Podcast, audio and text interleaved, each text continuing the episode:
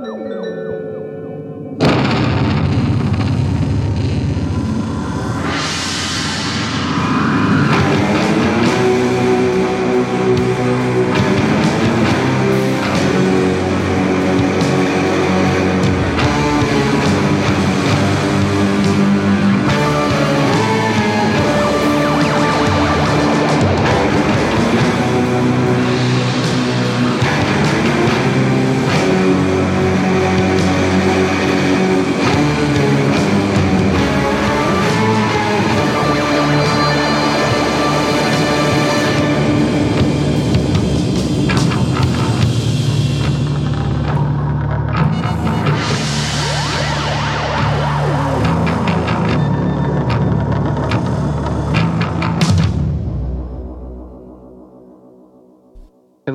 welcome to another episode of Kaiju Transmissions. I'm your host, Matt Parmley. I'm joined by, Kyle Bird.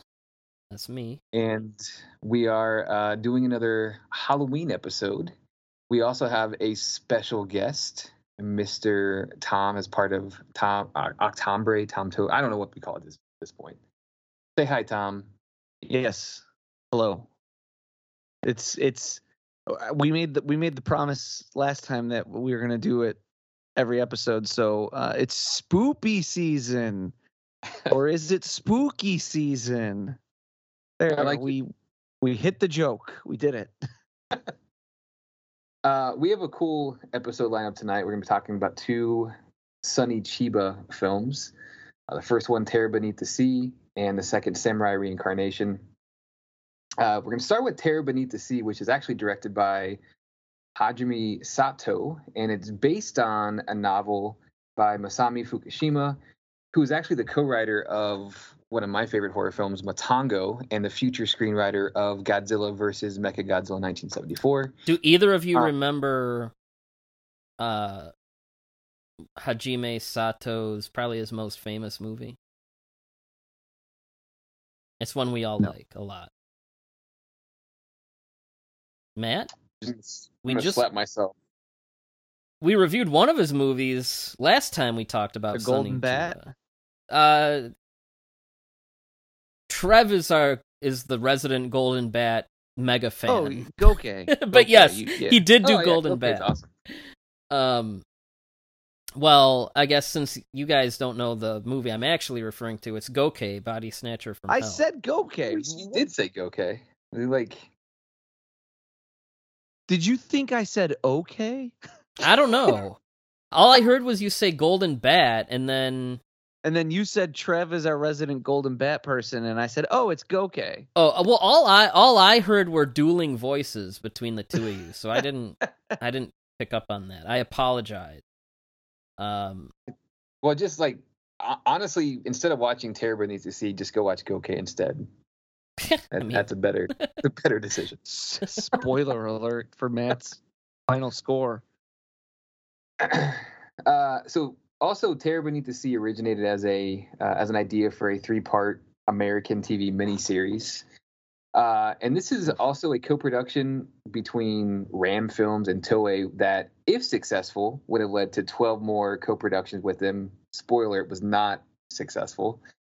Uh, and it's the the only other co-production between the two companies would be the Green Slime. the Green Slime was the second and last production of any kind for Ram Films. so they did did those two movies and pieced out of existence, basically. So, uh, who was Ram Films? So, it's a small p- production company ran by producers William Manley and Ivan Rainer or Reiner, um, and often had assistance from William Ross, who ran Frontier Enterprises. Godzilla fans would know Frontier from uh, dubbing of Godzilla vs. Sea Monster, Son of Godzilla, and other movies. William Ross is in a bunch of stuff too. Usually is like a bit stock gaijin actor. Yeah, you definitely know him when you like. when You'd know him him. if you saw him, yeah. Yeah. So, uh, Terror Beneath the Sea who wants to take a stab at the plot synopsis. Uh, I guess I can. Um, so, uh, we open with um uh what are they covering? There's a uh, reporters um new new torpedoes. Yeah, that's right, because they go through a really boring demonstration of torpedoes.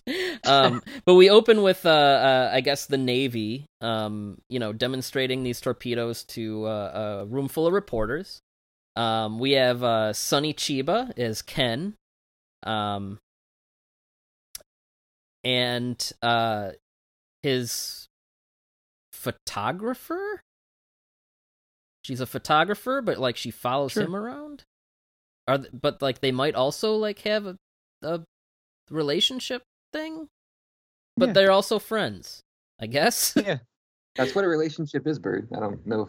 uh, the movie doesn't really tell us what they are or what they mean to each other.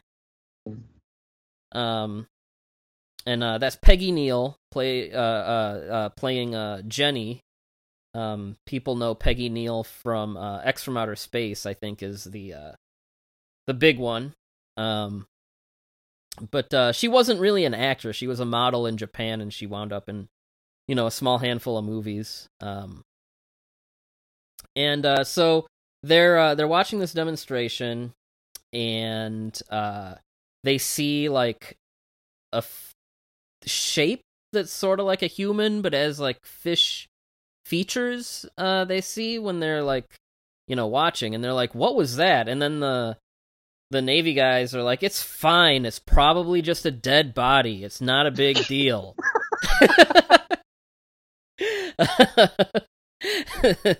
and then they're like, and then everyone's just like, "Oh, oh, okay." Um, like nobody second guesses it at all. Nobody has any follow up questions about the dead body either. That's fine. I'm with the torpedo demonstration or whatever yeah, anyway, everyone's like, "Oh, it's okay, whatever." Um and uh so uh Ken and Jenny go scuba diving and they encounter a fish monster, a fish man.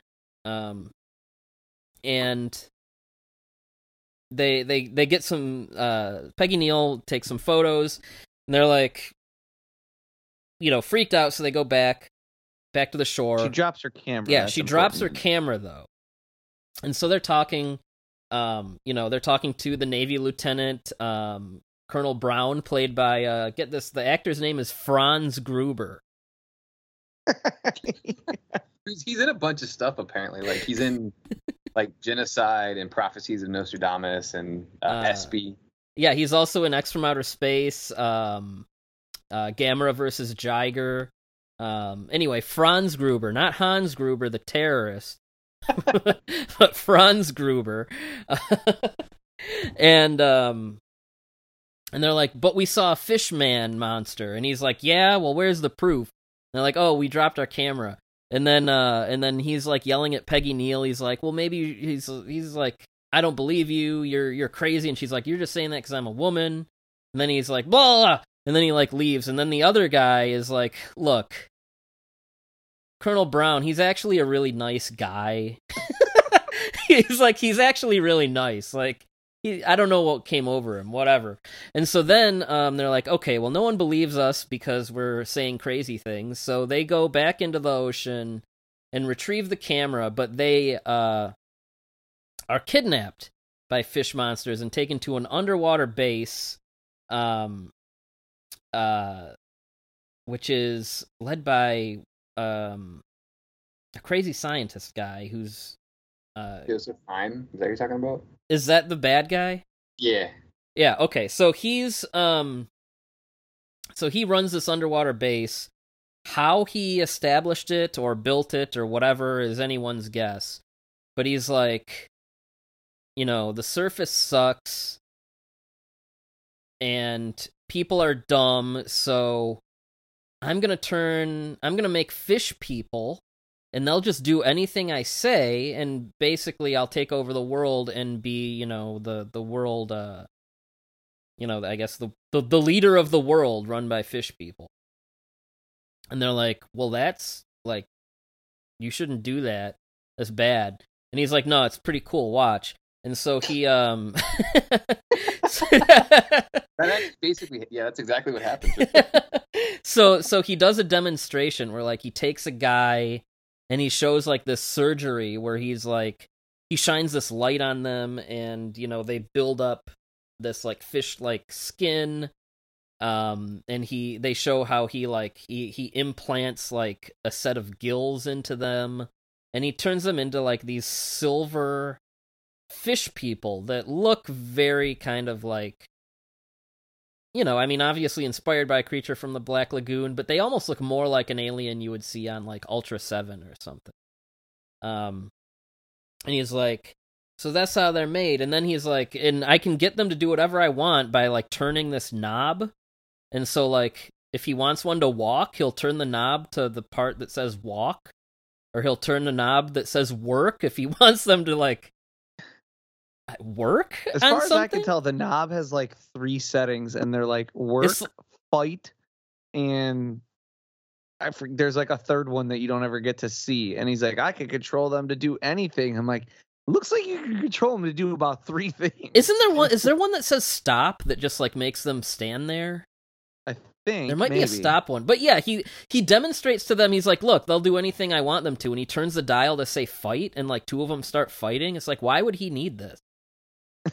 But-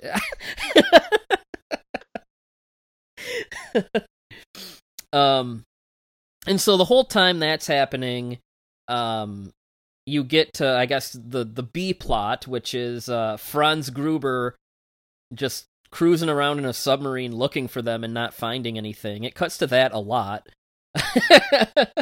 Yeah. Um, and uh, they kidnap uh, Professor Howard, played by Andrew Hughes, who um, eagle-eared listeners will remember. We brought him up when we talked about Golden Bat because he was like he also played the kidnapped American scientist in Golden Bat. I guess that's like his thing.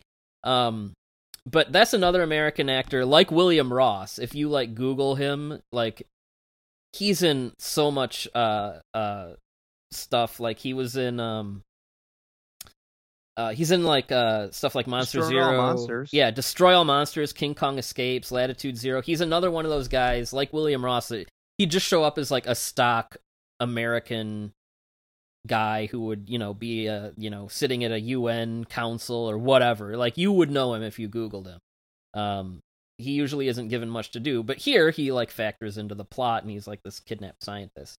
Um and they want to use him uh you know in their in their endeavors and and uh they tell Sonny Chiba they're like uh we know that uh as a journalist you're a great writer of propaganda. So like we're gonna we actually like want you to like like be here and like i guess they want him to like make propaganda for them. I don't know. Um but uh and and but what I, I don't know. Maybe they don't because they end up just trying to turn him and peggy neal into fish people anyway. Um so uh they like get like a fifth of the way into turning them into fish people. Um and eventually you know they they escape and they they fight a bunch of fish people and you know they they they get back with the navy and get back home and um everyone everyone lives happily ever after um the the yeah after everyone's saved they call hughes and they're like hey can you like unfishify us and he's like oh and, and like he just does so i i don't know how they never tell us He says he knows the cure. yeah That's yeah, that's what the that's exactly what they say in the movie. Like uh, Peggy Neal's character wakes up and she's like, "How am I normal?" Because she she wakes up and she immediately starts screaming and hiding her face. That's her shtick in the movie. She's repulsed by how she she appears after they do the experiment on her, and then when she wakes up, she's like, she, they're like, "Relax, you're fine. You you look normal." And she's like, "Well, how?" And he's like, "Well, he knew how to fix it." And that was like the line in the movie. Yeah, Don't, don't worry worry about. it. It's fine. um oh and this also has us. He's been we've brought him up quite a few times lately uh this also has a score from shunsuke kikuchi who i think is best known for dragon ball stuff but also the showa gamera films Goke um you know Kamen Rider i mean the, the guy is insanely prolific. But uh, so that that's Terror from Beneath the Sea or Terror. I always want to say Terror from Beneath the Sea, but it's actually Terror Beneath the Sea. Um, Yeah. Uh, AKA. Oh yeah, I, I should mention they keep calling the fish people water cyborgs, but like they're not cybernetic. Yeah. That's So- also fine. Don't worry about it. um so uh so that's terror beneath the sea Apparently, did you know that this movie is also known as Agent X2 Operation Underwater? how does that what does that mean Anybody's guess. nothing nothing about this movie has like an Agent X or, you know, an X2 or Agent X2. Like that is not that is not a thing in this movie at all. um it- one other little piece of trivia, the the submarine that they are destroying during the demonstration, which what a what a expensive demonstration, you know, like let let's destroy destroy a whole submarine just to show off our torpedoes to the press, which is also an insane plot device. Yeah. Yeah. um but uh it was based on the USS Triton which was an early nuclear submarine that is actually famous for making the first submerged around the world voyage in 1960. I, I have a question for both of you about the ending of the movie and how like so So I don't have an answer. we don't know Franz so Franz Gruber's character he's like, "Hey, let's uh let's shoot these nuclear equivalent missiles at this base." And they're like, "You're going to kill everybody and destroy everything." He's like, "It's going to be fine." And then he is like, "We're going to go now save the three people that are, you know, in there, which would be Sonny Chiba, Peggy Neal, and the scientist, uh, Professor Howard." So like if he's going to blow everything up with basically a nuke, why does he think he can then also go in and rescue them after the fact? It's not nukes though. It's his it's his new torpedoes. Are they nukes? They're like Did I miss that in the beginning of the movie? things. But they talk about during that conversation that you're like they're like, no, you're gonna blow up everything and kill everybody. He's like, no, it's fine. I'm still gonna go rescue them. And then The- he has the far- argue with his commanding officer to go. the far crazier thing is like earlier in the movie they're going around they're searching for these two people and they come across like all this nuclear waste just like laying around.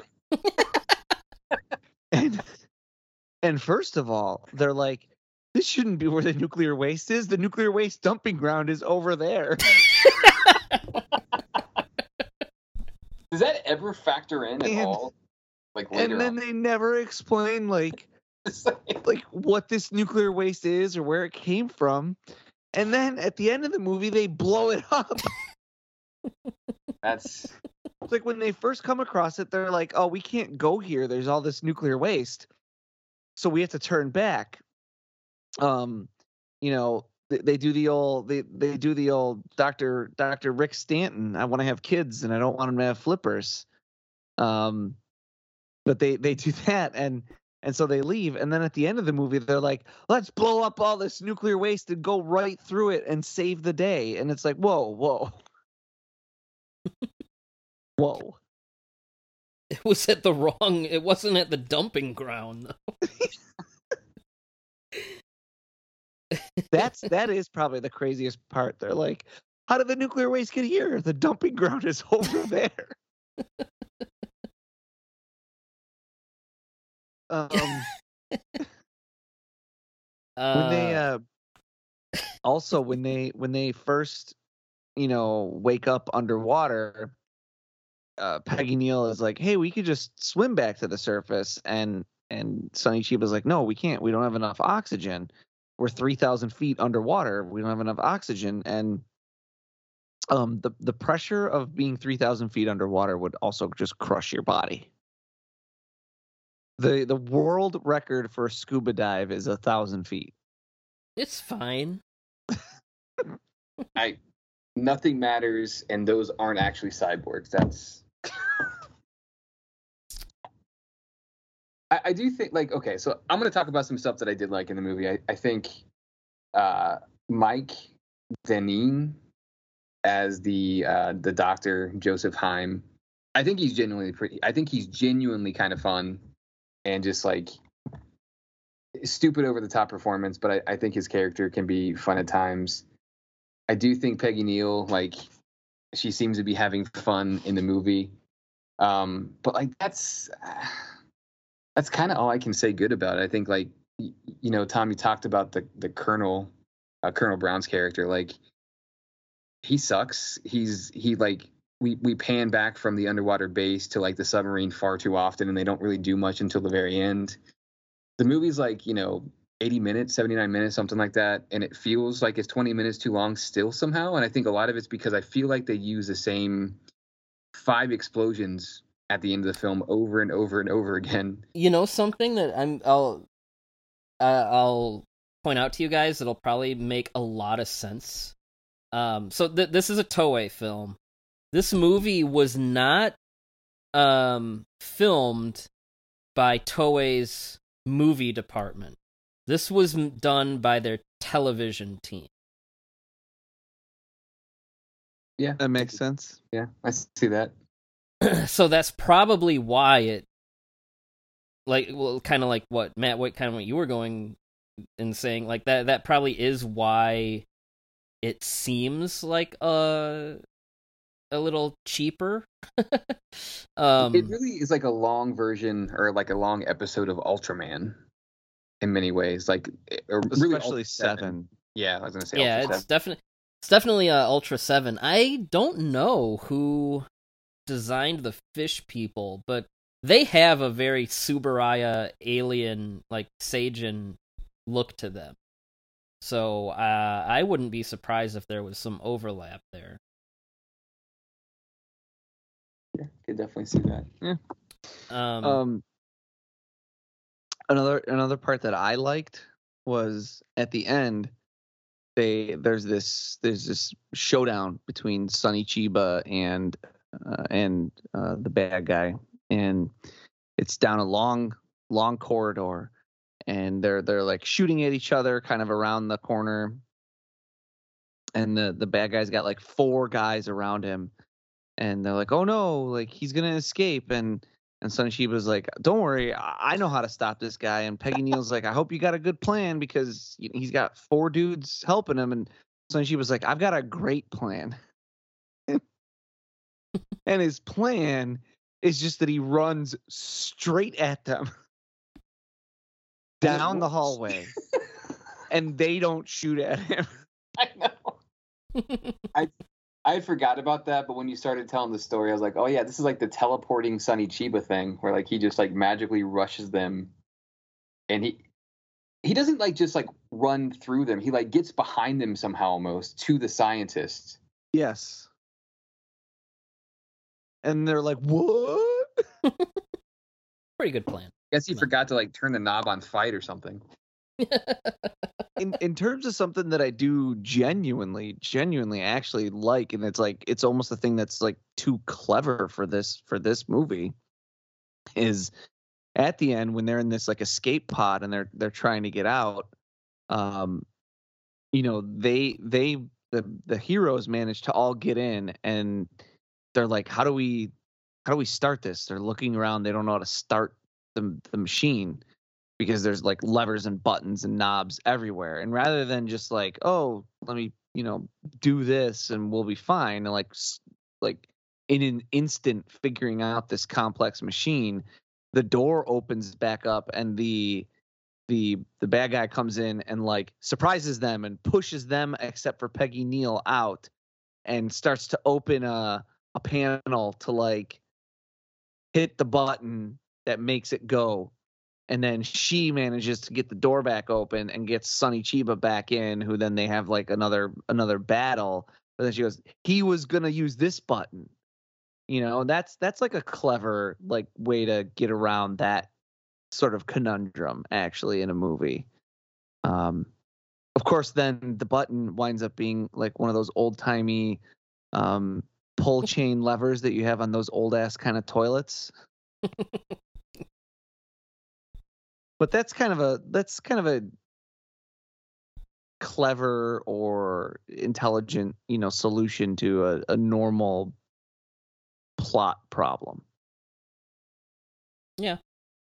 Um, the stuff that I like about this movie is like the kind of kitschy camp, kind of you know Showa um Japanese monster movie kind of stuff. Like, um, I like the crazy nonsensical plot of like, oh, this guy somehow made a huge research facility underwater and he's turning people into fish people. Like, that's awesome. Um, the fish people themselves are doofy looking, and I like them.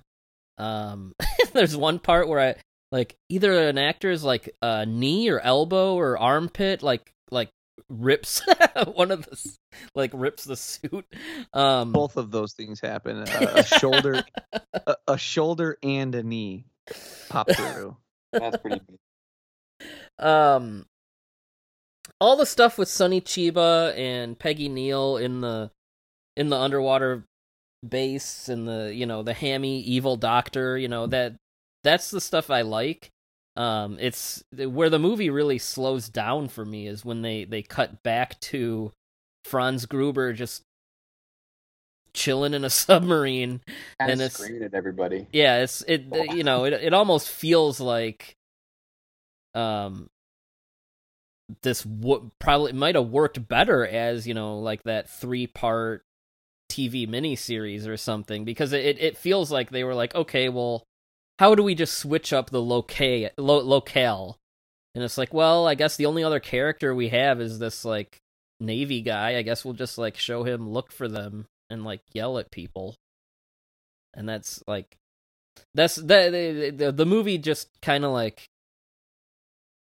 it feels like it's going at like like breakneck speed and then it just like s- slams on the brakes whenever whenever they go back to that. So um but i mean i i dig most of the other stuff i mean it's nonsense but it's it's fun non it's fun enough nonsense like how, like how early in the movie they're like, it's just probably just a dead body that floats around the ocean all the time, and then, and then like you know they're like, oh, we only found their camera. I guess they died. He's like, no, they're definitely alive.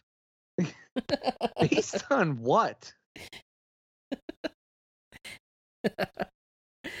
um If you think there's just dead bodies just floating all around the ocean, which you know, in a in a very real kind of way there are, but uh but if that's if that's your take on ocean life is that you're just going to find dead bodies floating around, those two are in your head should probably be dead. Especially since he at that point does not believe them about the fish monsters cuz he's like God, dumb woman can't even hold on to the camera. brown is a uh he's an optimist man He's a, he's a complicated guy, I guess. That's what that one guy says. He's he's, Yeah. a, he's he's actually a really good guy. yeah he's a really nice guy like, so what side he's on initially because he doesn't believe anybody, but he also seems to be wanting to put the the pieces of the puzzle together at times. And you're like, whose side are you on? Like, I thought at one point he would end up being some like double agent or something. I don't know. he's a complicated man man you know I found another AKA for this movie. uh-oh Robot Agent X2. They just get worse and worse every. that makes even less sense I do. There's a there's a fair amount of like I, gore or blood, I guess, uh, during the final battle. That's kind of fun. Like there's some people getting impaled with like the spear things and stuff. Like there's there's some stuff to like in here uh, amongst all the different nonsense. I guess is what I'm saying. But it's not like it's not great. it's no green slime i'll tell you that No, no, it's not. No. Uh, no. Here you guys just did a you know, recently did a whole a whole episode about, you know, some of Sonny Chiba's greatest movies and his contributions to the industry. And then you bring me on for this.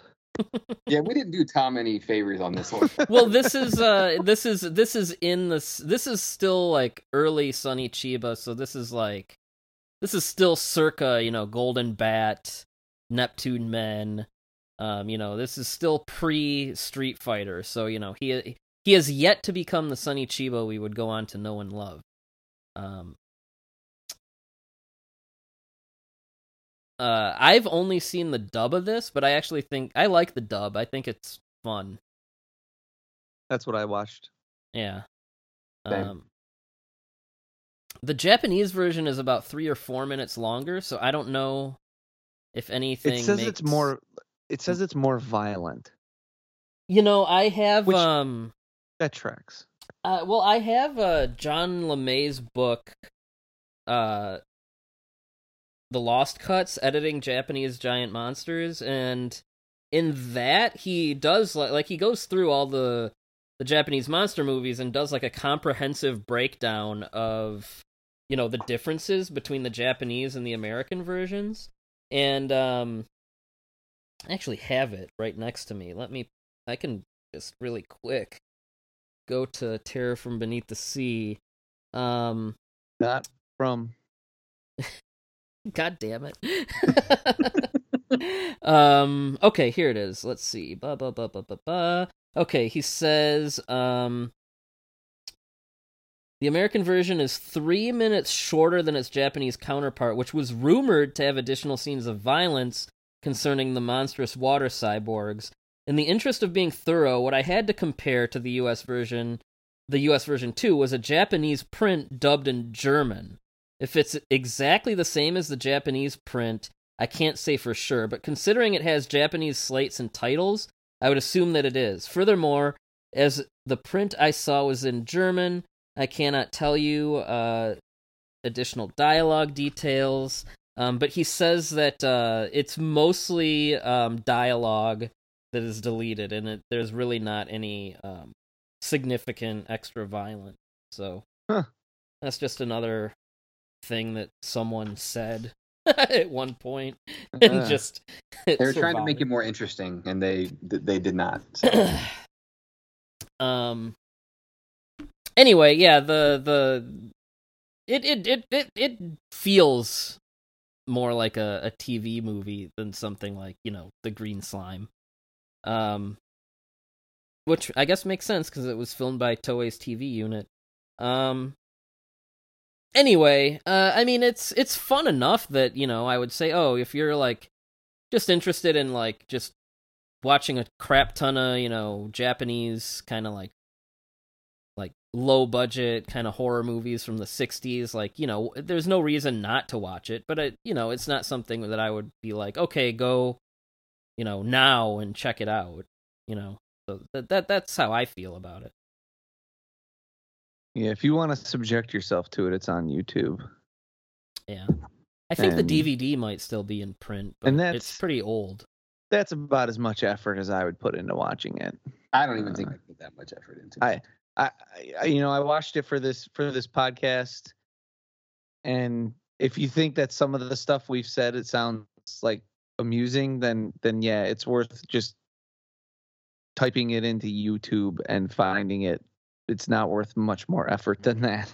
yeah all the fish people stuff is is is good everything else is kind of dull uh, Um, what's a good uh? Somebody come with with a kitschy rating scale for this one. Out of out of five miles displaced from where the nuclear testing ground should be.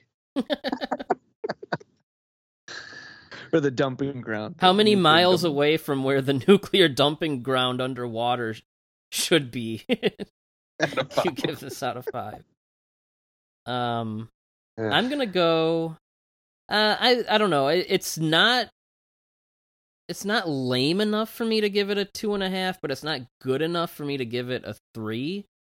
But I would pivot downwards from a three. So like if I, if I'm doing like a Letterboxd, I would give it a two and a half.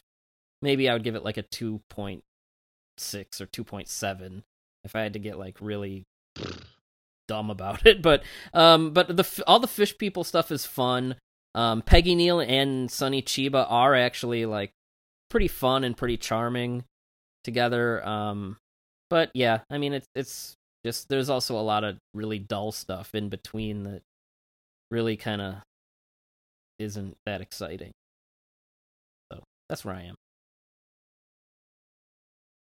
Yeah, this this one slides into my negative scale because this is just like we said, it's not well made and it looks really cheap and uh, yeah, you know, Sonny Chiba's giving it a decent effort and Peggy Neal looks like she's having fun and none of the performances are super super like cringe bad or anything, but this is this is just like not a good movie in in any real way.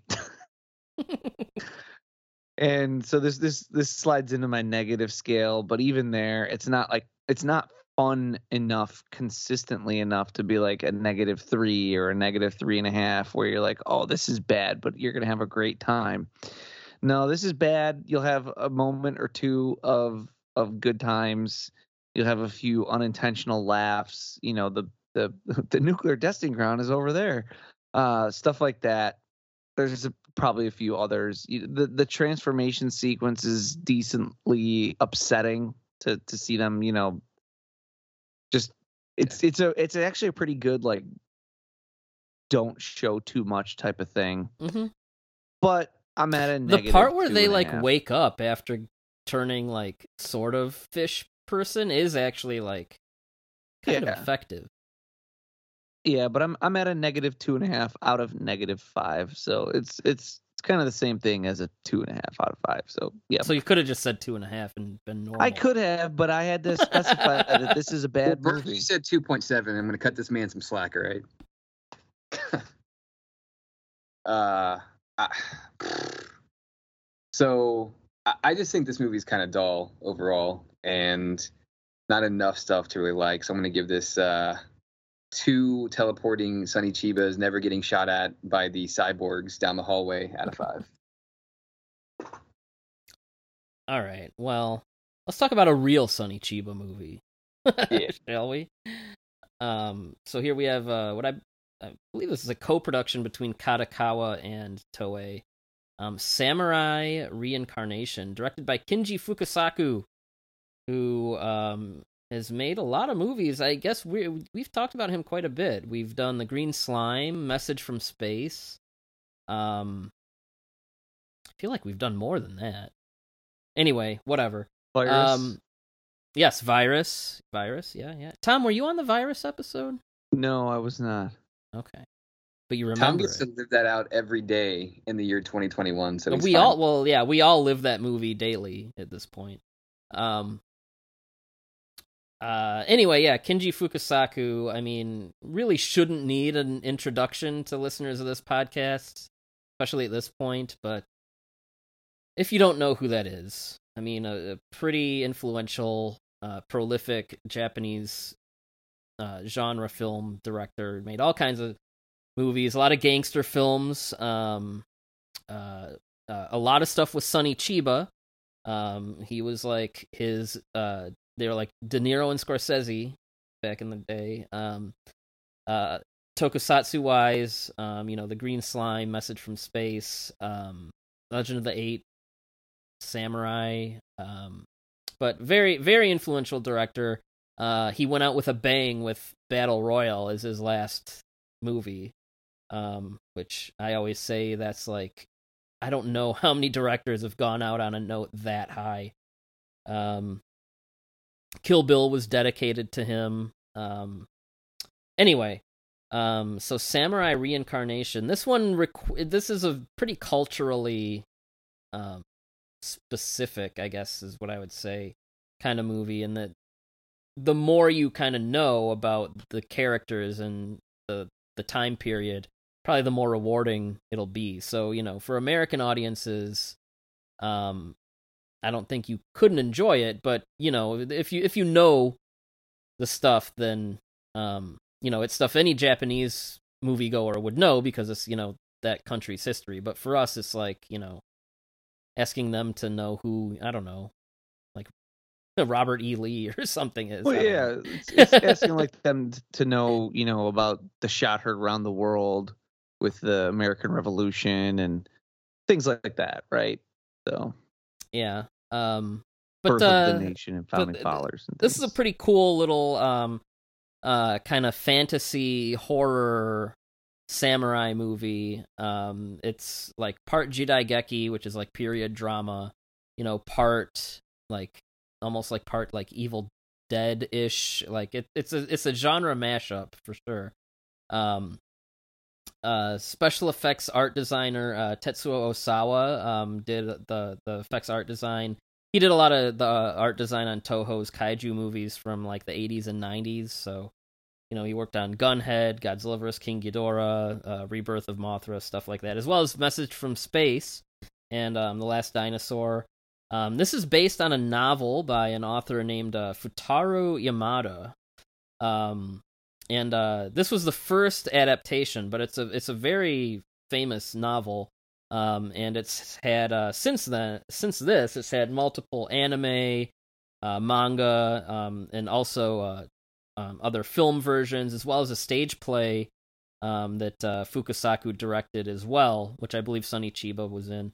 Um, the story actually inspired uh, the fighting game Samurai Shodown, um, which was I think that was Neo Geo. But do you guys remember Samurai Shodown? It wasn't quite like the Street Fighter Mortal Kombat level, but it was like that same time period. It was in like all the arcades. It was on your Super Nintendo, stuff like that. Nope. Yeah, it's a fun game. I there's a there's several different sequels, but yeah, those are they're pretty fun. Yeah. Okay. So Tom doesn't because he's dumb or whatever. But no, I used to play Samurai Shodown when I was when I was a kid. So um, fighting games were my thing. Wait, who? Tom, was, were you the one that said fighting games weren't your thing? Yeah, I suck at them. Well, that's why you don't know Samurai Shodown. Because fighting games were my jam. So I remember going to arcades playing the Samurai Shodown games. You know, renting them on Super Nintendo and and I think there was a PlayStation one too. Uh, they still make them, but yeah. Um, so I guess we're, we'll we'll go to the time period, um, uh, which is uh, the 1600s. Um, I think this might be right after the Warring States. It's like right in the middle of it. Okay. Well, oh, sorry, right at it's right after, but some of the stuff that leads up to it that we'll talk about is kind of like right in the middle of it. Okay.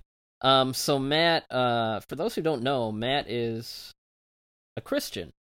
Uh, unlike me, I'm a filthy, horrible heathen. Um, if there is a hell, I'm probably for sure going. Um, but Matt is Probably for sure. uh, Matt is a man of faith. Uh, so Matt, you can give a, a little bit of uh, the the history with Christianity in Japan, which I think we mentioned very briefly, like I think when we talked about Batman Ninja, but it that there's a significant history there that um that uh, I think you can speak to. Yeah, so I am. Uh, so J- Japan is basically introduced to Christianity from Catholicism. So I'm I'm Protestant. Not that that matters in this case, but like it's introduced uh, in the form of Catholicism, and leading up to Christianity entering into Japan. Um, you're basically dealing with the Warring States period, which is basically a time where Japan is constantly at civil war until it's unified in like 1615. And what ends up happening is uh, Portugal is able to open up a trade route um, in Japan on an island called uh, Tanegashima. And basically, this is important because it's the first time that matchlock firearms are able to be traded in Japan. And the reason that's significant is because prior to this, for like 200 years, Japan had guns or access to guns. But the matchlock fire system actually allowed them to have one person aim, light, and shoot the gun, whereas previously you needed often like two people to be able to light the um, the, the firing mechanism. And what this leads to is um, the the Portuguese are able to to open up trade routes where you start getting like imports from other countries. Um, they start exporting Japanese silver. They start exporting things like lacquerware, which are like these fancy Japanese dishes that had a bunch of different carvings and different things, and that would be considered exotic by Europeans of the time. So that's in like 1542, and then um, Christianity is introduced in 1549 by a guy named Francis Xavier, and he actually goes to uh, Kyushu, and he he's like the first Christian missionary to Japan. But the reason he's able to do that is because two years prior, he actually meets a man named Anjiro who becomes uh, baptized under the name of Paulo de Santa Fe. and he is the first recorded and known Japanese Christian. Basically, he was a samurai. Um, he got into some sort of skirmish, and he actually he ends up murdering somebody. He flees Japan, and he goes to an island, or he he basically flees Japan, goes to an area that's held by Portugal because at that point. Um, all the different European nations were essentially co- uh, colonizing and conquering different various territories. So he was able to go to a place called Portuguese Malacca, and he becomes Christian. In becoming Christian, he meets Francis Xavier, and basically what they do is he be, he becomes his interpreter. So you need a way in to be able to convey all these different ideas, especially when it comes to something as complicated as religion. So Francis Xavier uses Anjiro or Paulo de Santa Fe as being like his interpreter, his guide across the country, able to, and he teaches him about the different customs and, and different things about uh, the the country of Japan the Japanese people. So then um, enter in uh, the this guy named Oda Nobunaga. Sorry, and I'm I'm butchering the name, so that's my shtick. I'm going to keep doing that for the remainder of when I'm talking here. But he's someone that's referred to as the demon daimyo. Um, basically, a daimyo is like a um, a feudal lord. He serves the shogunate, and the reason he's important is because one, he's considered the first of three unifiers of Japan. But second, he kind of grows tired of some of the Buddhists and the and the priests who live this life of luxury and power looking down upon sort of the peasants and, and they have they're supposed to have this moral code but they're not abiding by it. And so he ends up siding with the christians and what that allows him to do is open up free trade. So he's working with the portuguese he's working with the catholics as they're coming in and he opens up basically free trade across his area in japan and that's significant because under that time period uh, christianity balloons. All the different missionaries are able to come in. You get upwards of something like 500000 christians in the area at the time which is a huge number. Um, especially considering to today, like Japan is maybe one and a half percent Christian. Um, so what ends up happening after that is uh, Nobunaga is actually eventually killed off in a, in a battle, and the second known unifier of Japan, named uh, Totoyama Hideyoshi, he issues this anti-Christian edict, and what that does is it basically says, "Hey, if you're Christian or you're a foreign missionary, we want you out." They began to fear the power of foreign influence um, and Christianity as a whole. And they also had they took issue with like at this point slave trade is very common. So you you start seeing really awful things like okay, well this particular lord, this feudal lord has slaves. They sell them to the Portuguese, and you have all this different other stuff kind of happening. And so eventually the the feudal lords start taking issue with that. And what that eventually leads to is um, a huge revolt called the the Shambara Rebellion. And there's some there's some things that happen in between there. There's there's a couple different there's like this um, the 26 martyrs. Uh, Hideyoshi actually executes 26 different people. They're called the 26 martyrs. They're specifically Christian missionaries. Um, and there's a bunch of different shogunate edicts would basically say you can't you can't be a Christian. They kick all the different foreigners out. This leads to a period of like basically for a couple hundred years, Japan is isolated from any sort of foreign influence. Um, but in the uh, the, Sham, uh, the Shambara Re- Rebellion, you have which is the rebellion specifically tied to this movie. You have um, a daimyo who's basically going to enforce taxes on this group of people, and they start initially the the revolt starts because of taxes, but they end up taxing a mostly Christian area. And so what ends up happening is you have a Christian samurai who kind of comes to power. He leads a revolt several thousands of people get killed. They have estimates up to like 37,000 rebels are basically executed, beheaded. They put their heads on pikes. Really, really horrific stuff. They expel the Portuguese traders um, from Japan. There's some talk about even the samurai having some aid from like Protestant people because uh, at the time that this is all happening, Protestants and Catholics are also like having issues in other countries, and specifically like Dutch and Portugal aren't getting along. So there's some talk about maybe even the Dutch actually helping um, the the samurai quell this rebellion, and that kind of leads to this movie where like it's a different take on what actually happened. But like that massacre at the beginning of the film that we're going to see is a real thing. It's based on historical events. Um, it was basically a, a squashing of Christianity, specifically Catholicism, within Japan as a whole. And for a couple hundred years afterwards, like you don't really see Christianity in Japan until like the 1800s, and that's because again international trade gets reopened. And then eventually, like in 1947, post-war Japan Constitution eventually guarantees freedom of religion. Um, but up until that point, like there's a group of what they call hidden Christians, and like the, the hidden Christians and this rebellion are kind of tied to to the uh, the the book and the eventual movie Silence, which is where you have Christians who are being hunted down, persecuted, um, and martyred for their faith. And so, like, you kind of have this marriage of religion and politics where, for better or for worse, um, Christianity and Catholicism were tied to a political system, which can lead to really, really horrific stuff. But I also think you had missionaries with like the intention to simply share their faith with other people. And because people are co-opt that with, you know, power and, and they um, they tie it back to like having the ability to to leverage it for for politics or for gain or different things that is what really drives the rebellion. And then, of course, what's really interesting is that the person who leads and squashes the rebellion itself, which is um, Matsukura uh, Katsui, he actually eventually is executed. I think he's one of the only feudal lords to be executed during this time period because they basically suspect him of like, even though he squashes the rebellion, they know that he's also doing some nefarious things, and so he eventually is beheaded for that, which is pretty interesting. Uh, what? What? I'm echoing somewhere. What what's happening? Don't hear an echo on my end. Well, I, it's not there anymore. um, yeah. So so you know if if you do watch this this movie, um, you know the the stuff that you see with um, uh, the uh, uh the the public, I guess, you know, protesting and um rioting, you know, the the the taxes that were raised um that was to construct the Shimabara castle.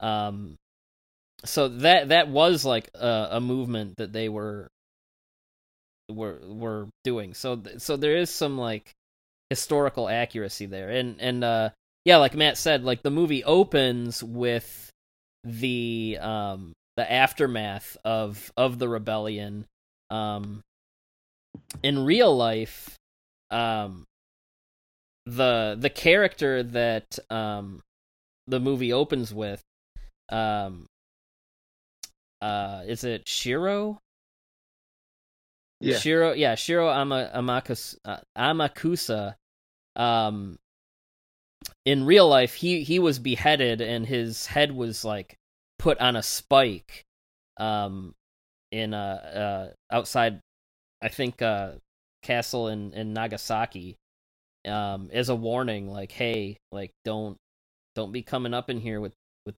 with this stuff ever again.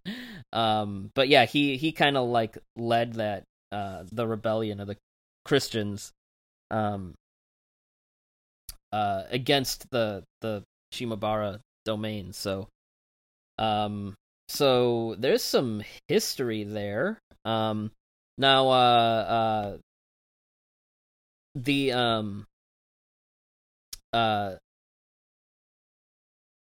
the the rebellion uh that was that was um uh stamped out by uh the Tokugawa shogunate um, of which uh, a guy named Yagyu Jubei is a member. Um, so uh, it's important to talk about Jubei because um, he is like a huge, huge historical figure in Japan. Um, Tom, you want to tell us a little bit about this guy?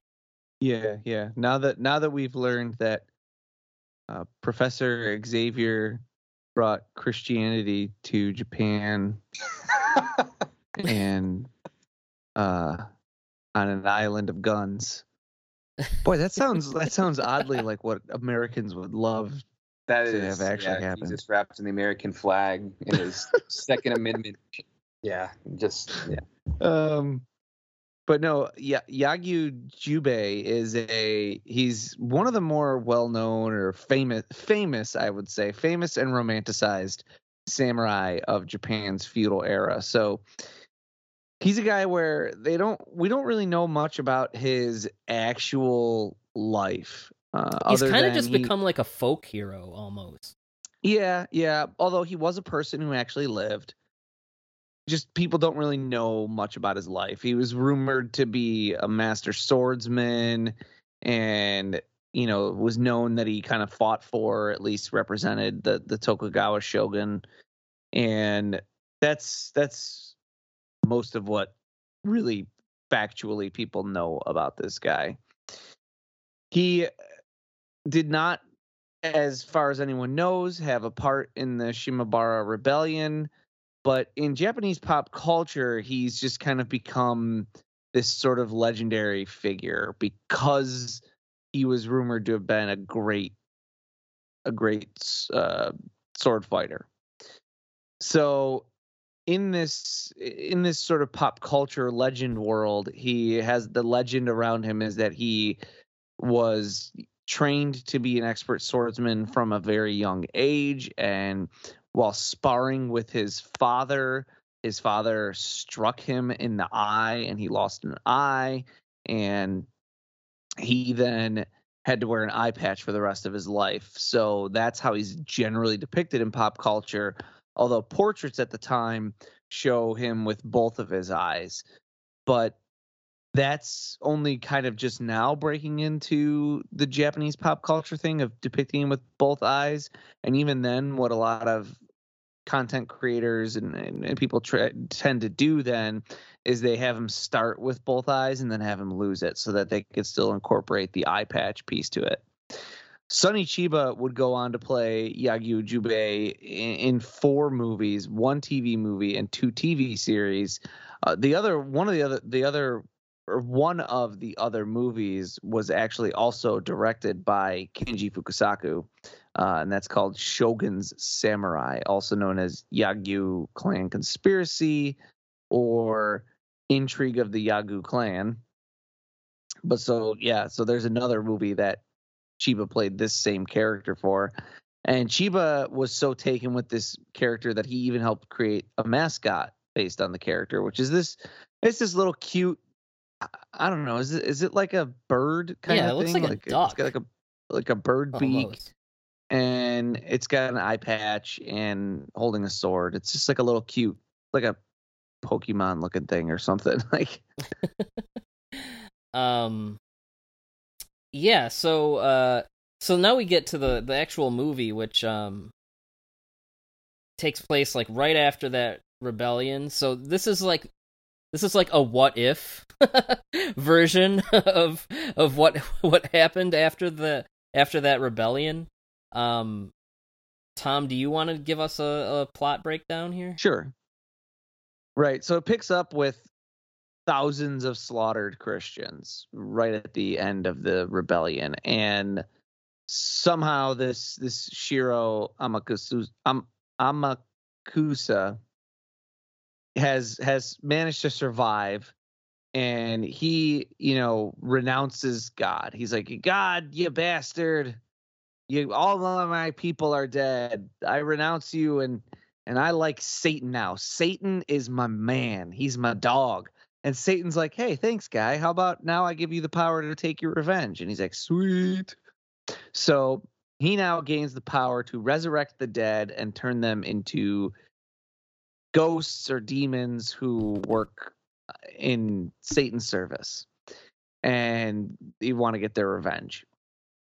So he begins with the wife of a samurai who mocked her because she was very chaste and she like only wanted him to be with her and got very jealous when he took his concubines because you know that's just something that dudes did back then. They would have concubines. And you know she didn't like that. And this guy like brings he he like brings one of his concubines in and he's like i'm gonna go have sex with this girl now. Ha ha ha. Bye. Uh and he leaves her to die during the the rebellion and the invasion. So shiro like finds her on her at in her death throes and he's like I, I will restore you to your beauty in exchange for coming to me and she's like done and should we should mention that all the all these people that he's bringing back are actual like Japanese historical figures. Right. So then they go to the, the cave where this swordsman Musashi is hanging out. And he's like, ah, if only I had ever banged my wife more, I would have lived a better life. And also, I never got to challenge my one worthy opponent. And, you know, Shiro shows up and he's like, hey, I'll bring you back to life and you could bang away. And he's like, no, no. Oh, wait, I'm having a heart attack. Yes. and so he joins them. Um, me, that's when Jubei or Yagyu Jubei enters and and you know because he's looking to find Musashi as like a swordsmith or a swordsman and you know just kind of be with exchange ideals or something. But you know whoops he's too late. And then the the the three baddies encounter a buddhist monk who is plagued with fantasies of having sex and killing people. So like he's walking around he sees these two women and then like imagines himself like raping and murdering them and you know they're like oh this is good thing. This is just in your dreams. And he then commits suicide in despair though because he cannot purge himself of these these thoughts and shiro is like listen if if you you know s- submit yourself to me and say that you regret having had these thoughts you can come back to life and like try again. So he comes back and he's now loyal to shiro also. So this guy's got four dead baddies working for him. Putting meanwhile together Jubei like has a, run an evil Avengers, yes. Like turning them all into demons. Meanwhile, Jubei has come across them and, you know, he's like, oh, these guys are bad. I should probably do something about them. So he tries to get like his dad to help them. And his dad is like, yeah, we can like, try something. I might be getting things a little bit out of order, but no, his his dad like fights against them, and then does he take one of them out? The dad? The he like isn't there like another son that he like hates One of his, th- the, yeah, there's a bunch of people that hate other people that die. I think, his, I think uh, the the father. got early the early goings of this movie and bringing everything together are a little jumbled but but yeah so like the dad then fights against them and he's about to die and as the dad's about to die he's like oh my only regret is that i never got to fight my son in a true battle because he's my only worthy opponent. And shiro's like hey hey hey hey. And so he decides to join the bad guys too. Meanwhile Yagyu then is like, oh my god, my dad is with them, and like everyone is with them. I better go find this master sword maker, Muramasa, who has been exiled because his swords were considered to be too efficient at killing and too nasty and too evil. So I need evil to destroy evil. And Muramasa is like, nah, I don't think I can because doing the last time I did one of these, it almost killed me because I pour like all of my evil thoughts into my swords or whatever. But then he does eventually decide to help him.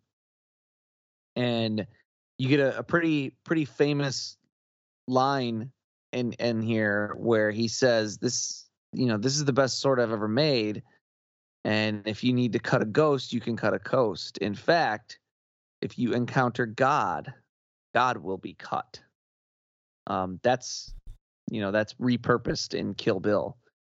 Um and then after he makes the sword he's like ah I died.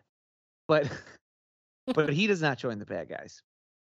Meanwhile though also Shiro has his four baddies like all doing different things to more infiltrate the shogunate and try to like weaken it and bring it down. So he has like the the the woman he has her go and like seduce him and whenever he's like I need to like get back and you know help because there's these four demons like pillaging the lands she's like, "No, what? Don't you? You're just going to have sex with one of your concubines. You don't really love me." And he's like, "No, baby, I, I love you."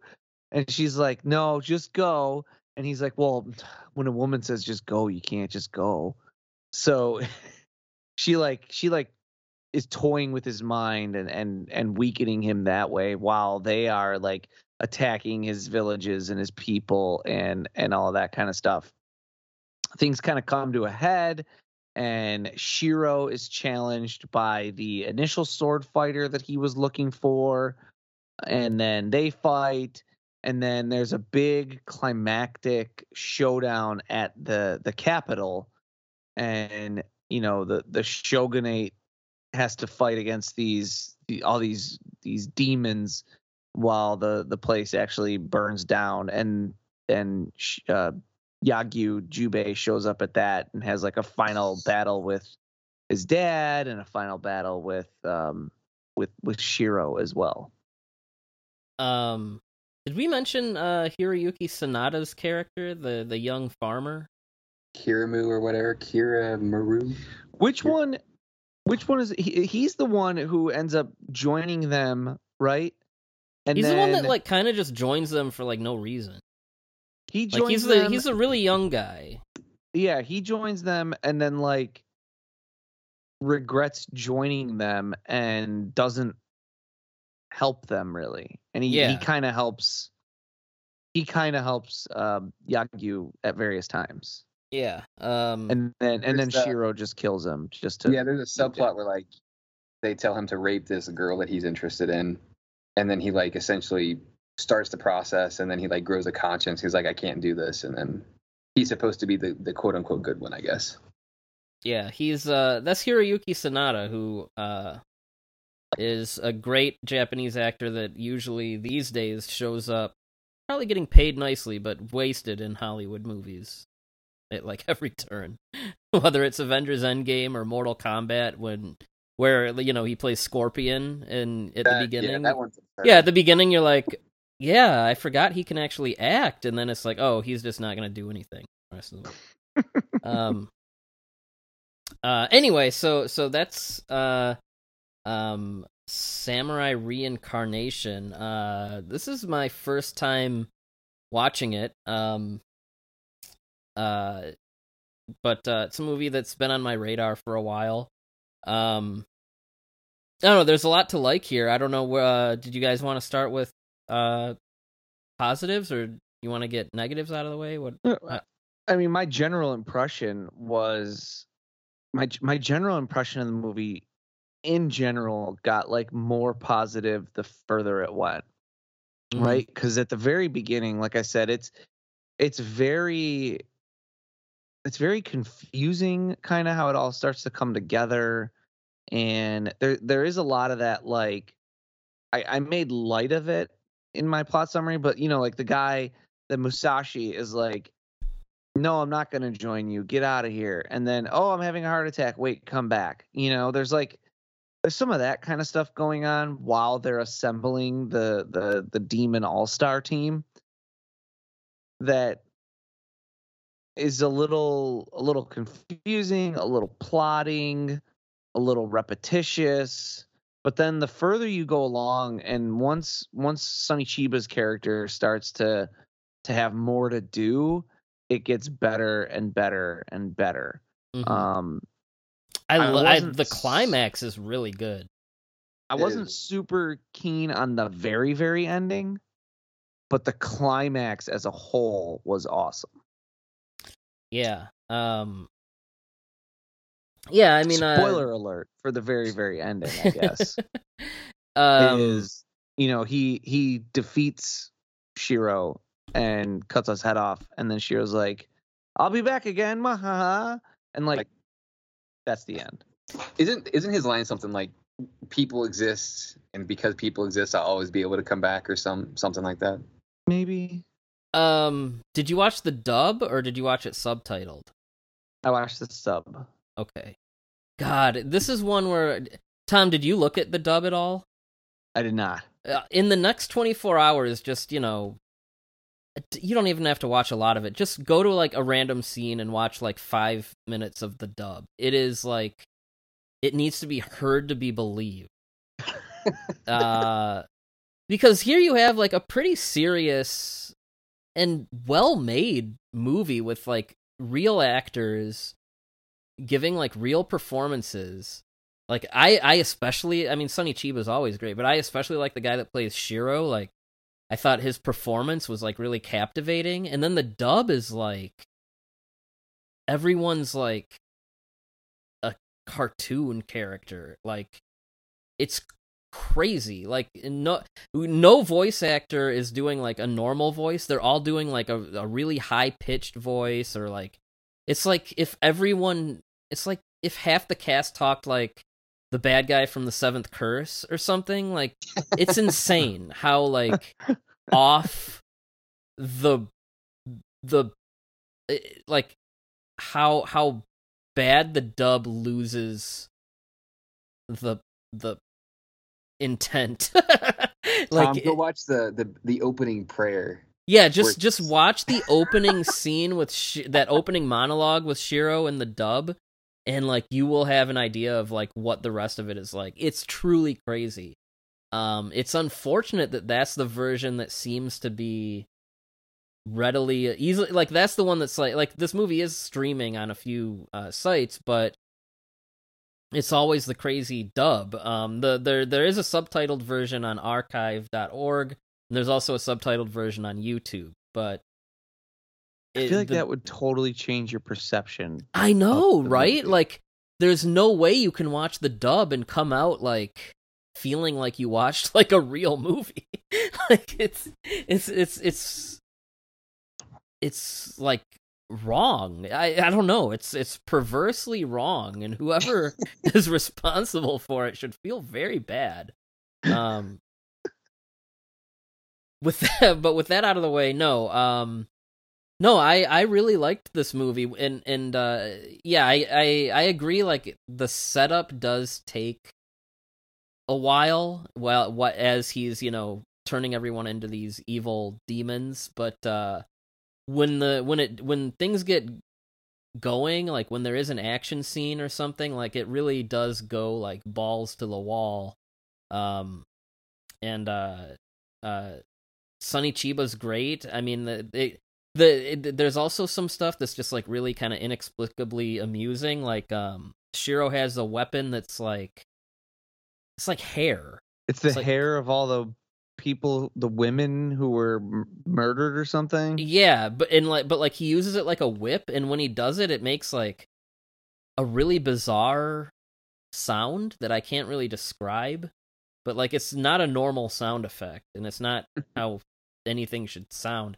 The music is really interesting. Like a lot of the score is feels kind of like traditional Japanese. Um, you know, the music that you'd hear in any like samurai film, but then whenever there's an action scene, it it starts it turns into like like it sounds like a like suddenly like goblin are doing the music like yeah. you know it sounds like music that would be in like an argento movie or something um uh yeah uh, the i mean this is Sonny Chiba with his Japan Action Club, you know, so you know you're going to get good action scenes. You know you're going to get, you know, um, cool stunts and stuff. Um, uh, the the climax is awesome. I love the final confrontation where they're they're in a burning building. And like you almost get nervous watching because it's like if one guy misses a cue, like he's gonna light on fire. It's one of those things like on our last Sonny Chiba episode when we were talking about GI Samurai, and you know how oh these days you know all this stuff uh, would be CG green screened and stuff like this would just be like two people fighting in a green uh a green set with cartoon fire added later but like no these guys are like in a burning building and there's like a full like full on sword fight it's like it, it's it's it's insane but it's it's really striking. Um, and, and uh, Sonny it, Chiba is also like all covered in in like symbols to like ward off the demons, like um like in in Kwaidan. Yeah, yeah. Which is yeah, that's an awesome reveal too. When he's like, "Hey, here I am," but oh, I got these symbols to ward you guys off. Like, yeah, they're painted all over his face, and he just looks like. I mean, he's Sonny Chiba, but he just looks as like badass as Sonny Chiba could look.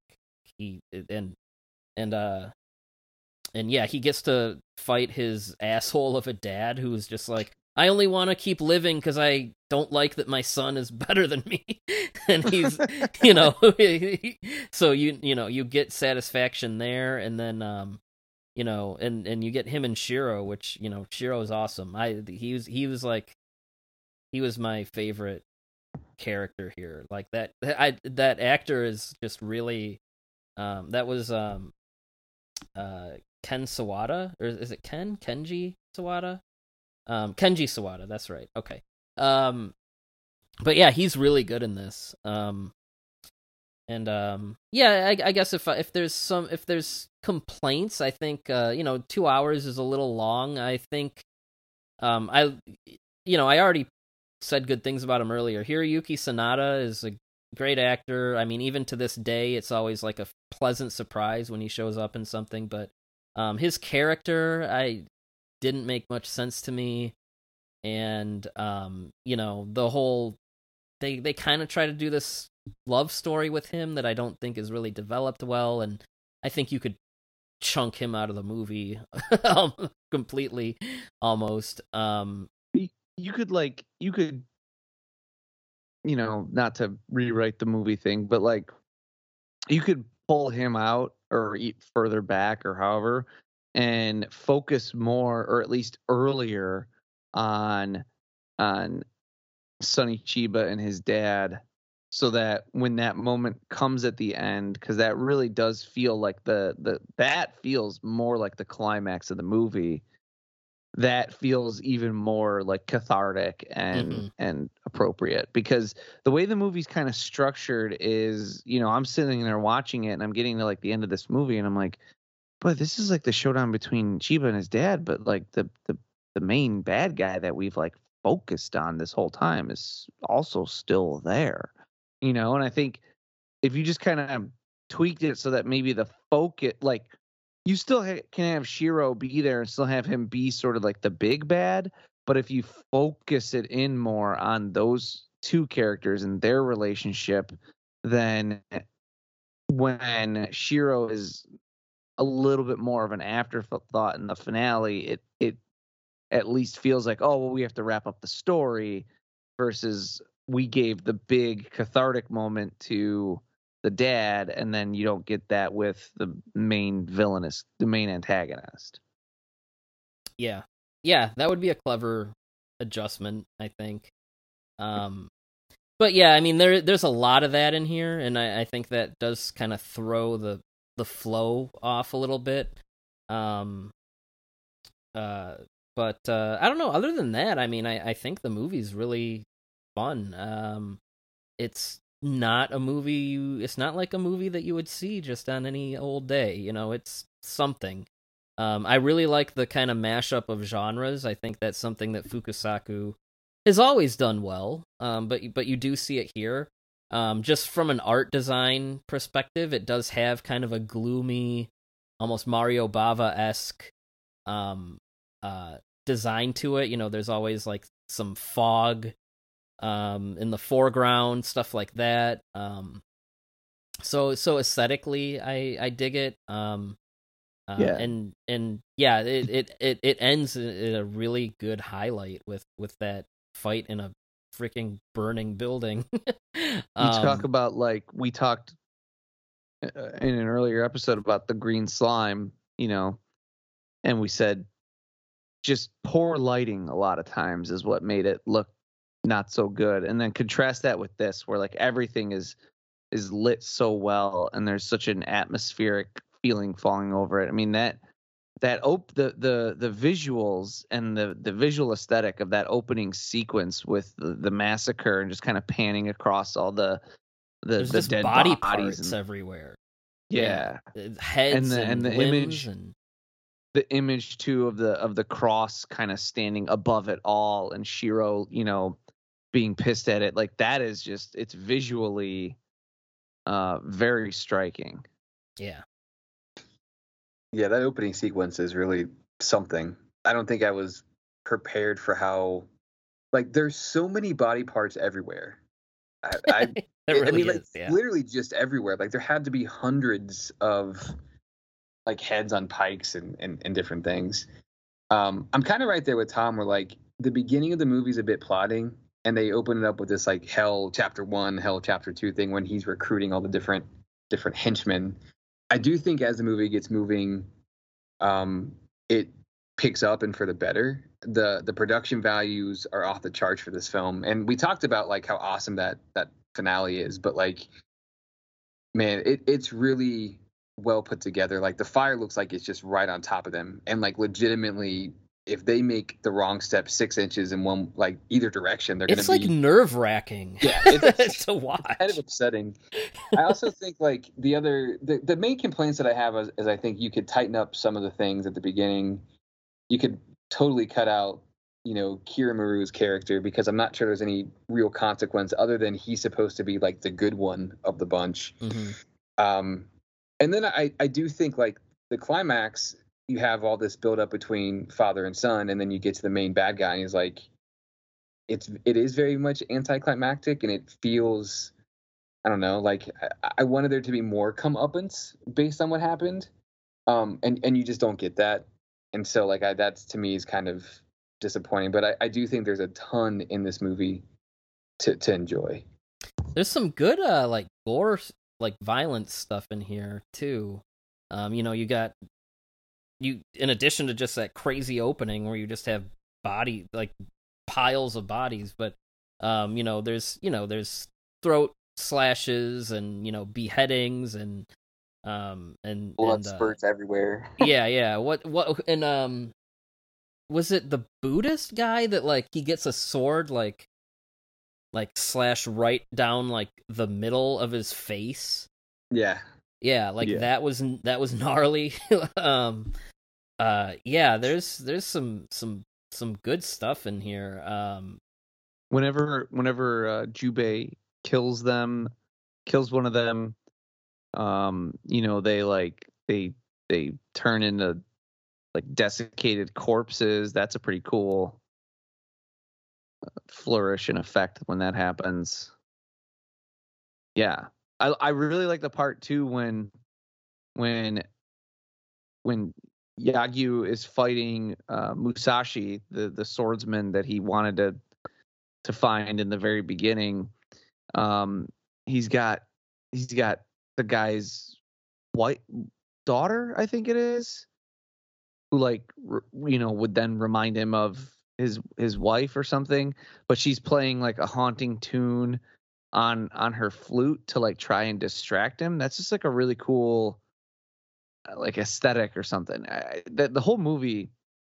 This is where we get back to. I, I mentioned it when we when we talked about the seventh curse and how you know I love getting these little fill in gaps of this isn't tokusatsu, but like of like Japanese effects and Japanese kind of epic fantasy things in the 80s because you know growing up my whole experience with Japanese cinema was Godzilla and then even once that expanded a little bit it expanded to like Gamera and other monsters and you just don't get a lot of that genre output in the 80s go watch And Gunhead, then- man. and then and then you know this is this is a i just anytime i come across like a japanese or or asian like 80s movie i'm always just very taken with the the visuals and the aesthetics of it and i wish I, you know i always want to see more like that and Mhm. this hit that very well. Um, I'm gonna hear something crazy and it's like uh you might think it sounds like a good idea but the american edit of this cuts it from two hours to 88 minutes. So you're yeah so it's like okay we're saying like okay you could trim it up here and there i don't think any of us would say you need to lose 32 minutes but it's like when you look at the stuff they were that was cut a lot of it is like the kind of like motivations for all these characters, like that he's bringing back, you know, their backstories. Um, they cut out pretty much all of the stuff um, uh, with uh, Sonny Chiba and his dad. So when he comes to fight him at the end, it's like, oh, he's just fighting another demon guy. Um, and What? yeah, That which to a- to me that just feels like the American distributors being like, "Oh, this is too, it's too, this is too Jap, t- too Japanese." Like, you know, uh, we don't care who these people are, what the history is, or the culture, or whatever. We just want to get to the. It feels like someone literally being like, "I don't care who these people are. I don't care about the culture. I don't care about the Japanese history behind it. I just want to get to the fight scenes." And it, it, it sound. I haven't watched the American version, but it sounds like that's exact that's what they did. Instead of like being more meticulous about it and being like, eh, you know, you could cut this character back or whatever. Like instead of doing that, they were just like, let's just get to the fights. Who cares about anything? I could else? see I could see cutting back a lot of the first half hour or so with with Shiro assembling a lot of the team, right? And kind of what I was saying, if you want to focus more on on Sonny Chiba and his dad, right? You kind of kind of Well, they they thought the opposite. well, yeah, but it, so, it sounds like they did both, right? It sounds like you said they they cut out their motivations and the dad stuff. It's like I get the idea of like let's cut down all these other kind of ancillary things and their motivations, like like the the the spurned wife and the the horny swordsman and the the nasty thinking Buddhist and like let's cut their stuff all way down and you know not focus as much on that and it's fine if this like random sword fighter that Sonny Chiba encounters on a beach later in the movie is just like an action beat. Um let's cut all that down to focus more so that the movie seems more like it's about the the father and the son so that when they meet back up at the end you're like oh this is this is the the real shit. But if you're gonna cut that out too what are you left with other than action sequences? I don't know. It almost feels like it's like, like you're how- left with it's like you're left with action sequences and then that that bad side story about the romance yeah, I don't I don't know what you like Yeah, they were like, "Oh, well, while we're cutting stuff, let's just cut out the main character's whole arc." And then and then they yeah, it, it- it's it's like it's like Godzilla fans that are like, "Oh, I wish I could watch you know, King of the Monsters, but it's only monster fights and it's like you're wound up with like a 20-minute movie or whatever." uh yeah i mean they're they're they're the movie's not perfect there would be smarter ways to recut it uh and they just took the absolute dumbest dumbest Yeah. way you could you could cut out because I even left it out of the plot synopsis the part where Shiro curses the the crops yeah So that there's like the the- famine yeah so that the people are like mad at the shogunate. I mean, like that's that's stuff you can you could cut out, right? And and for all I know, that is left on the cutting room floor also. But like, then yeah, I really don't know what you're left with. yeah what are you doing yeah someone should have been like what what are you doing um but no I I I I dig this movie. This is one I don't know that I would revisit it a lot, but it might be one that, you know, you know, years down the line I might be like, yeah, you know, I'd like to check that out again. Um so I, I, I definitely think. I mean, first of all, any anyone who's a fan of Sonny Chiba, which should be everybody, um, should check it out. Uh, anyone that is into you know this period of Japanese history who also likes you know horror movies and fantasy movies, and you know samurai films, like it's gonna be way up your alley. Um, so I I overall I would i would recommend it. Yeah, Next time i watch i'm gonna watch the dub, just Ken- just because. Uh, yeah, Kenji Sawada is the uh is the the the patriarch of the family in Happiness of the Katakuris. Yeah, he's shown up in in a lot of stuff. I don't know that when I saw Happiness, um, I recognized him, but uh, um, yeah, he's he's done a lot of stuff. He's uh he's a singer. Um, he uh. Uh, apparently he he has a his nickname is Julie because he is he loves the actress Julie Andrews. um, Huh. uh, he's written songs for uh, the Bee Gees. Um, but uh, yeah, he's he's he's done a lot of stuff. He plays like Um, the number two ranked samurai in uh in in Pistol Opera, Yeah, which is a fun movie. yeah. Um, he's in. Uh, it's uh, been years since I've seen that though, so I don't ask me more than that. Yeah, he's in um um Mishima, uh, Paul Schrader's movie, which is excellent. Um, if you if you like Japanese historical kind of stuff, that that's one to check out. But uh, um, but yeah, no, this it's this is a solid movie. It's got a good cast. It's it's got um uh crazy demons and Sonny Chiba fighting demons and also Sonny Chiba fighting in a burning building. It's uh You know, and, a- and beyond it's a good that time. too, like this is this is one of those things where you know, the the more I get into some of these movies and things along the way, the the more I you end up having an appreciation for a lot of the things that Tarantino does in his movies. And this Mhm. is this is very clearly a movie that Quentin Tarantino has seen and likes, you know. So if you're looking for if, if you're looking for uh, another layer of appreciation to add onto your enjoyment of Kill Bill, I mean, this is this is definitely a movie to watch to see where he got some of his inspirations from. Yeah. Yeah. No, I mean, yeah, I'm and with, you know, Sonny Chiba being in Kill Bill and the, I mean the movie's dedicated to Kinji Fukasaku for crying out loud. I mean, yeah, someone's a fan. Right, and it uses a piece of dialogue from this movie, and um, you know, is there is there some parallel between between uh Shiro and Daryl Hannah's character? I mean, maybe I don't know, or not Shiro, but uh, between Yagyu, you know, with the eye patch. I mean, Yeah. there there what I think they call her One Eye. That's that's a movie that that's I think more directly um inspired Okay. inspiring it. But yeah.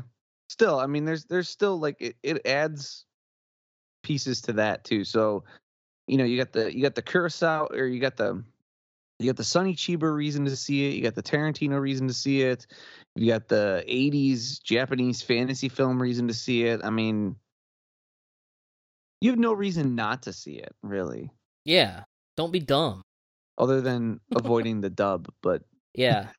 Uh, Tom, I need you to watch a few minutes of the dub and like get back to me ASAP because it's it's It's baff it's baffling. Yeah, I think it's on like uh, Midnight Pulp and maybe Yeah, Tubi. it's on Tubi. It's on yeah, it, it's it's it's very easy to to find, but it, it it's it's baffling.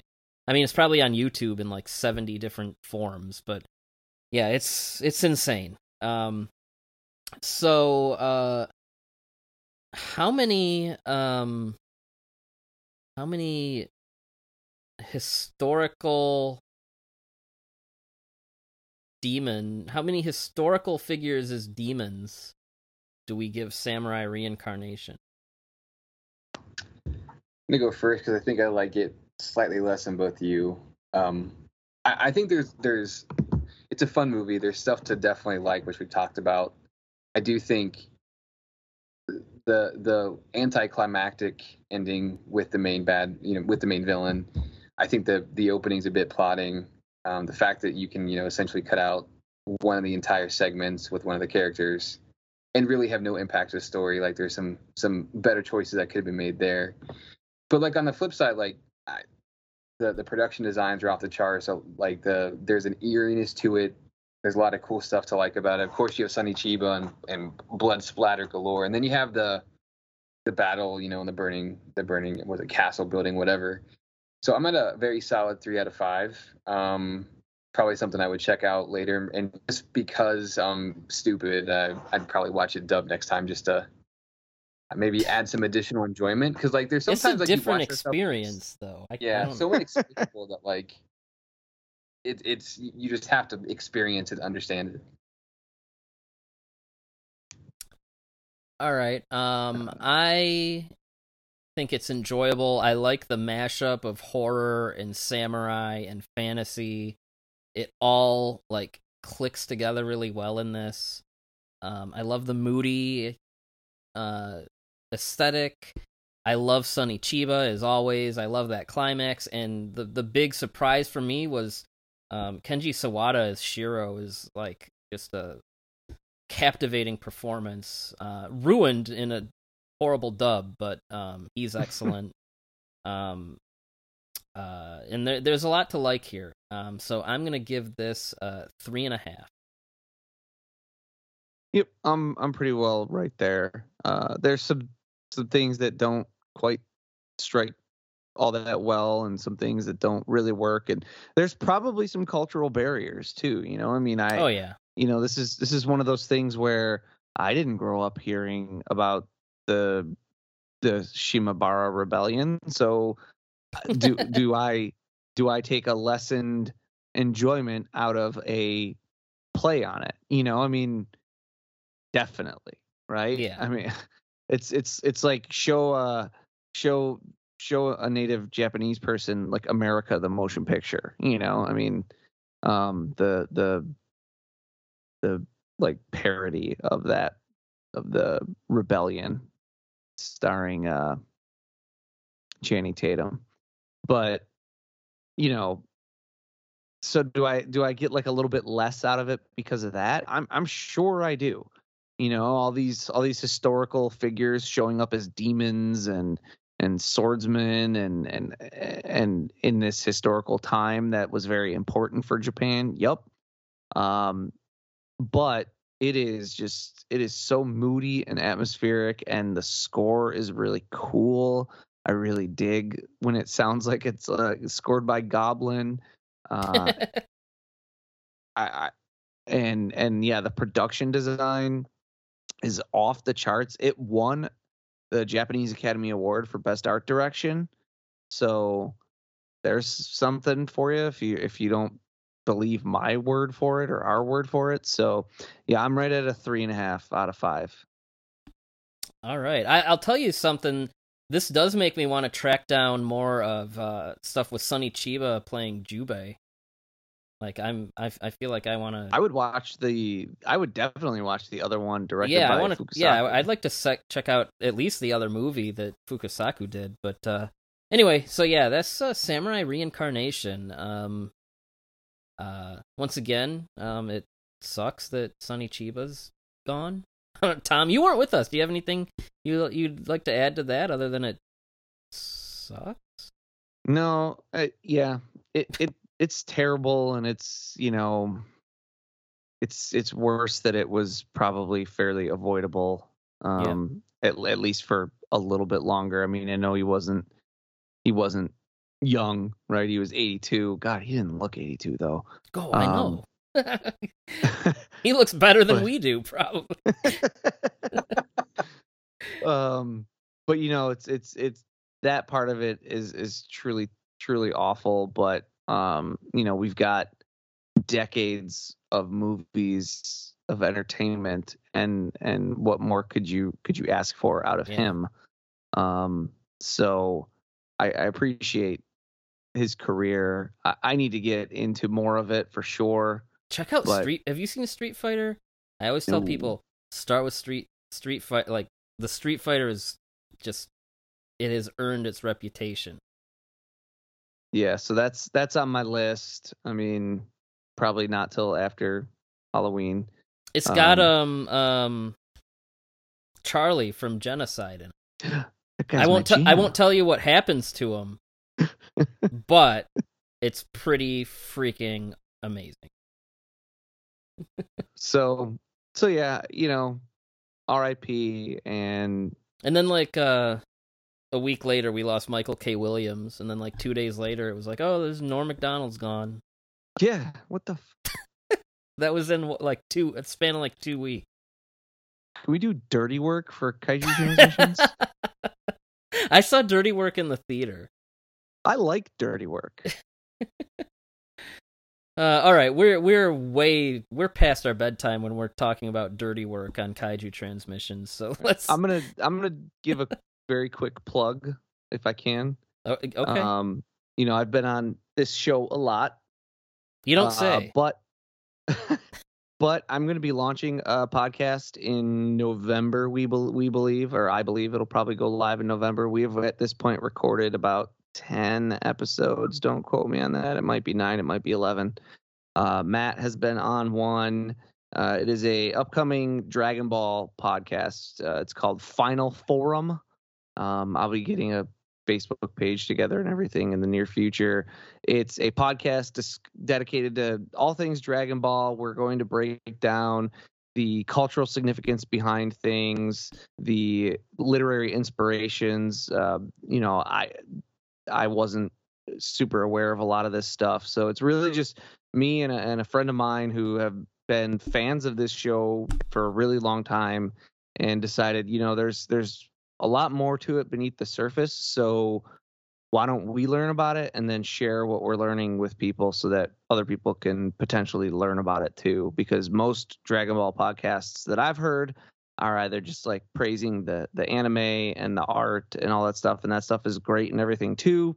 Or there was one I listened to that was like, hey, let's talk about the 1992 contest that Shonen Jump ran in their magazine, and like that's just that's far beyond my depth at this point, you know. So we're trying to take the approach of let's take people who are fans of this or not very familiar with it and and introduce them to it and learn some stuff along the way.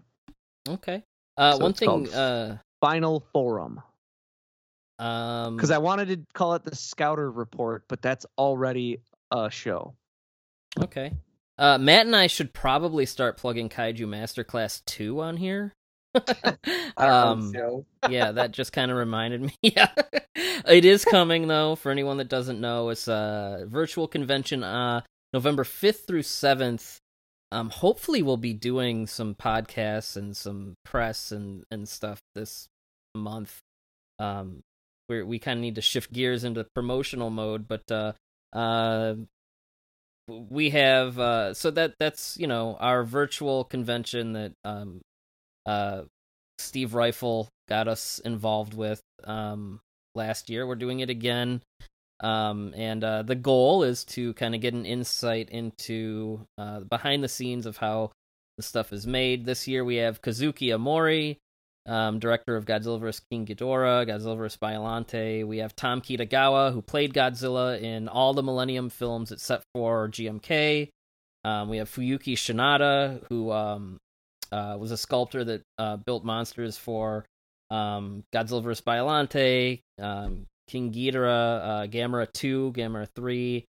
Um, uh, Linda Haynes, uh, who starred in Latitude Zero. Uh, William Stout, who um, was doing design work for the uh, Steve Miner 80s American Godzilla movie that didn't get made.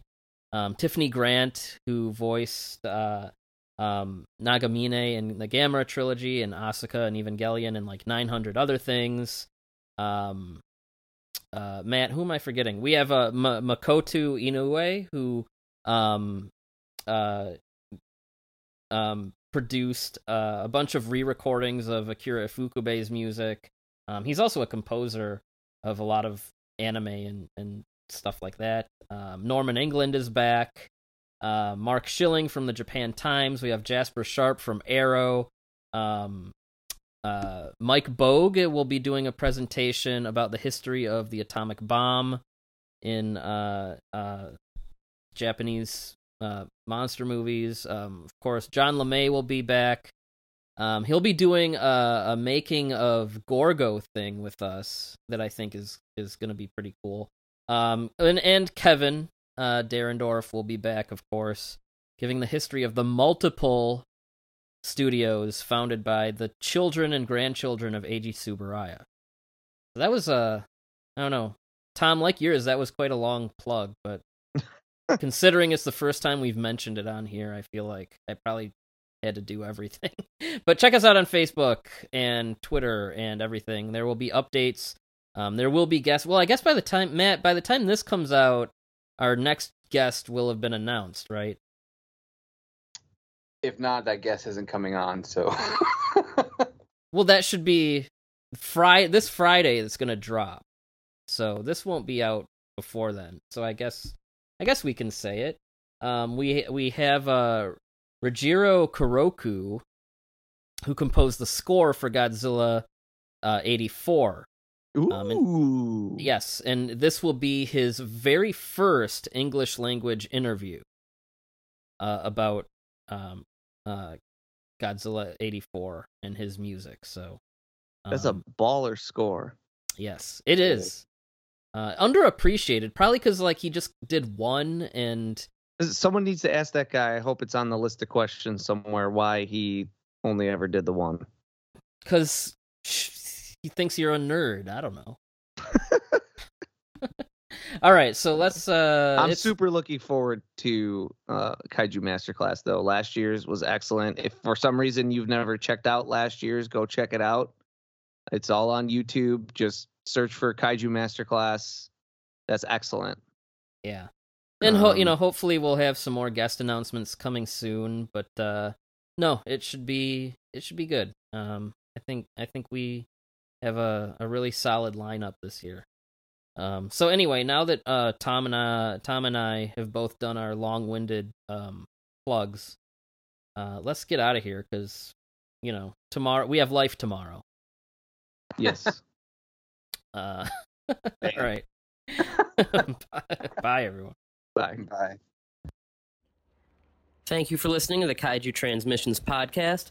Please take a moment to rate and review us on iTunes, Podbean, and Stitcher. Make sure to subscribe for all the latest episodes. You can also check us out on Twitter at KT underscore podcast. You can check us out on Instagram and Facebook at Kaiju Transmissions. And you can email us at kaijutransmissions at gmail.com if you have any questions or comments. And we will see you next time.